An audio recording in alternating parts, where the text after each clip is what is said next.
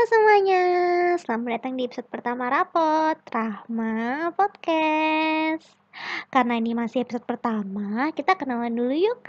Hai semua, kenalin aku Rahma, mahasiswi semester 5 dari Fakultas Kesehatan Masyarakat Universitas Airlangga.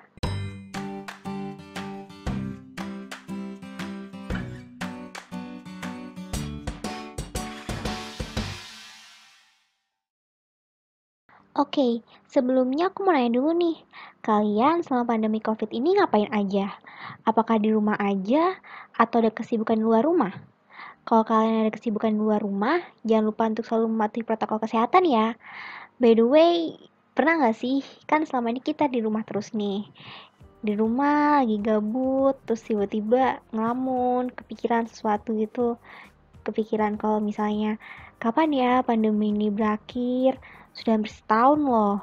Kenapa ya kok tiap hari tuh angkanya tuh makin naik, bukannya makin turun? Nah, untuk menjawab pertanyaan kalian, aku sudah melakukan survei yang diisi oleh sekitar 37 responden. Ternyata sampai saat ini masih banyak banget yang belum mati protokol kesehatan. Paham sih, tapi tidak dilakuin. Tapi apa gunanya coba kalau paham doang tapi nggak dilakuin? Ada juga nih yang menjawab kalau sudah bosen menerapkan protokol kesehatan. Udah bosen pakai masker, pengap. Udah bosen cuci tangan pakai sanitizer, tangan aku jadi kering. Nah, kita semua tuh pasti pernah ngerasain bosen juga kan? Kita semua udah pernah berada di fase tersebut.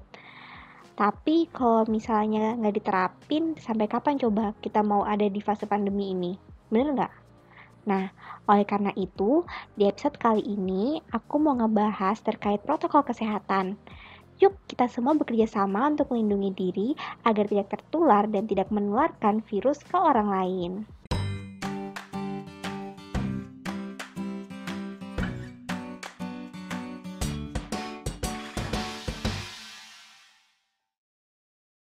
Oke, yang pertama ada menggunakan masker.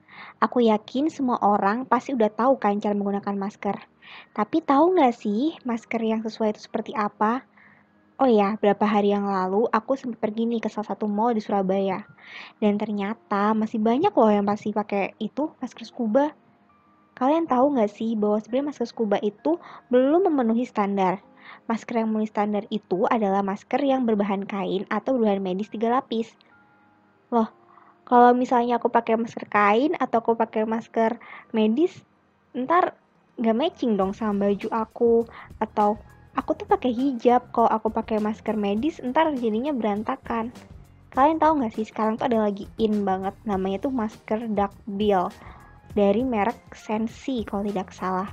Itu maskernya tuh rapi terus dia sesuai dengan standar kesehatan dan juga dia warnanya netral dan itu cocok banget buat kalian anak-anak muda bukan anak-anak muda doang dan semua usia untuk pakai itu cocok banget oh iya Jangan lupa untuk selalu mengganti masker tiap 4 jam sekali ya.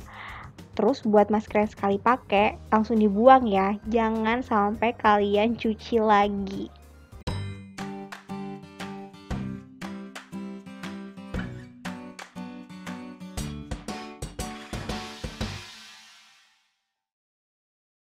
Oke, okay, next ada cuci tangan. Aku yakin banget kalian semua pernah cuci tangan. Tapi menurut kalian, langkah kalian cuci tangan tuh udah bener belum sih? Atau kayak gosok-gosok doang pakai sabun? Atau jangan-jangan malah nggak pakai sabun, cuma basahin tangan doang? Atau jangan-jangan kalian nggak tahu ya langkah-langkah cuci tangan? Yaudah nih aku ajarin. Jadi aku pernah diajarin nih waktu aku masih ospek di fakultas aku.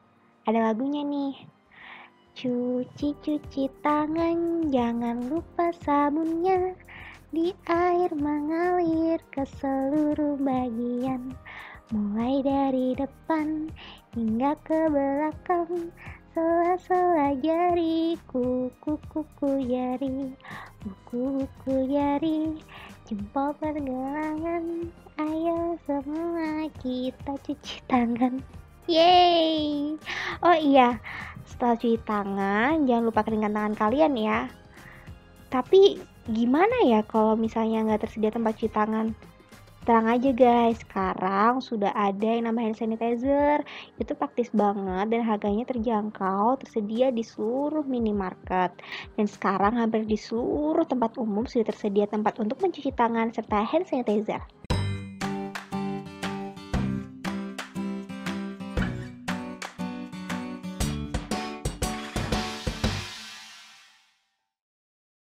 Yang ketiga, menjaga jarak. Hayo, siapa yang masih jarang menjaga jarak?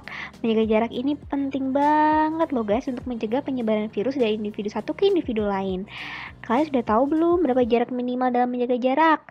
Jadi, jarak minimalnya adalah satu setengah hingga 2 meter. Udah pada tahu kan sekarang? Nah, karena udah pada tahu, jangan lupa untuk diterapin ya. Lalu, gimana ya kita tahu kalau misalnya kita udah jaga jarak satu setengah hingga 2 meter? Kan nggak mungkin kita hitung tuh. Nah, tenang aja guys, sekarang di setiap tempat umum, contohnya nih di Indomaret, kalian pergi deh ke depan kasirnya, terus lihat di lantainya, sekarang udah ada garis-garis hitam gitu guys. Nah, fungsinya tuh apa sih? Itu adalah batas pada saat kalian sedang mengantri. Selain itu, kalau misalnya kalian pergi ke tempat makan misalnya, kalian duduk nih, pasti di kursi-kursinya udah kayak ada tanda silangnya kan? Berarti misalnya di meja itu hanya boleh untuk dua orang atau satu orang saja.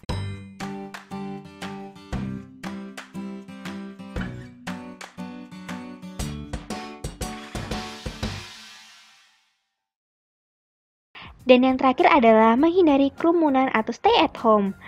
Kalau kalian tidak ada kepentingan, alangkah baiknya untuk tetap di rumah aja. Selagi bisa dikerjakan di rumah, yuk dikerjakan di rumah aja. Loh, kak aku bosen nih di rumah aja, udah hampir setahun.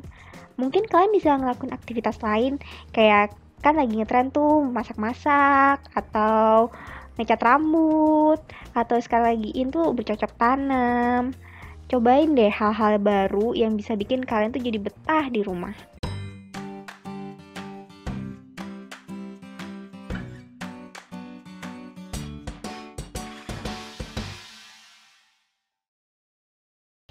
Bagaimana teman-teman? Sudah mulai paham belum mengenai protokol kesehatan? Kalau udah paham, jangan lupa ditaati dan terapkan ya. Sampai sini dulu episode 1 rapot. Sampai jumpa di episode lainnya. See you and stay safe ya. Salam sehat. Bye.